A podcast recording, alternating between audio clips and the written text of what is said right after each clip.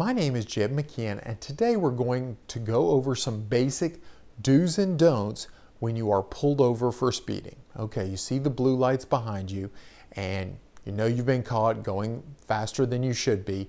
What are the do's and don'ts you should follow? First off, do pull over as quickly as possible, as far as possible. Don't just barely get out of the lane on the side of the road, pull over as far as you possibly can. Don't, under any circumstances, keep driving. Even if you're within a block or two of your home, do not keep driving under any circumstances. They will think you're running, they will call for backup. Do not keep driving. What you do want to do is when you do pull over, turn off your car, take your foot off the brake, know that you are not going to run from them. Don't start moving around like a crazy person inside the car.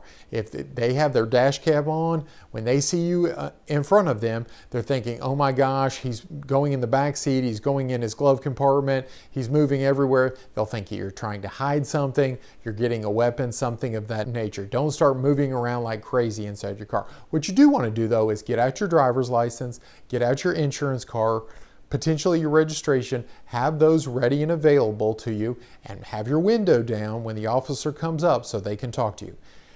Don't ever, ever, ever, when you get pulled over, get out of your car and approach the police officer. Terrible idea. If you go up to them or get out of your car, that is the first thing, the first thing they will do is pull out their gun and point it at you. So don't ever get out of your car when you're pulled over. What you do want to do, and probably the most important thing, is be as polite as humanly possible. I don't care how mean they are, how rude they are to you be as polite as humanly possible. If they have their body cam on, that will come out. And more than anything else I see, police officers will remember when someone was a jerk to them. And that's important to them. So be as polite as humanly possible. And finally, don't, under any circumstance, offer up more information than you have to. If you are pulled over for speeding, that you are not going to jail for that. It is a fine only ticket. So don't start offering up information that you don't have to about things that potentially don't matter, like whether you've had any drinks earlier that night or whether you have anything in the car that is highly questionable.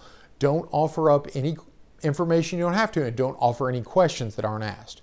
So those are some basic do's and don'ts of what to do when you are pulled over for speeding.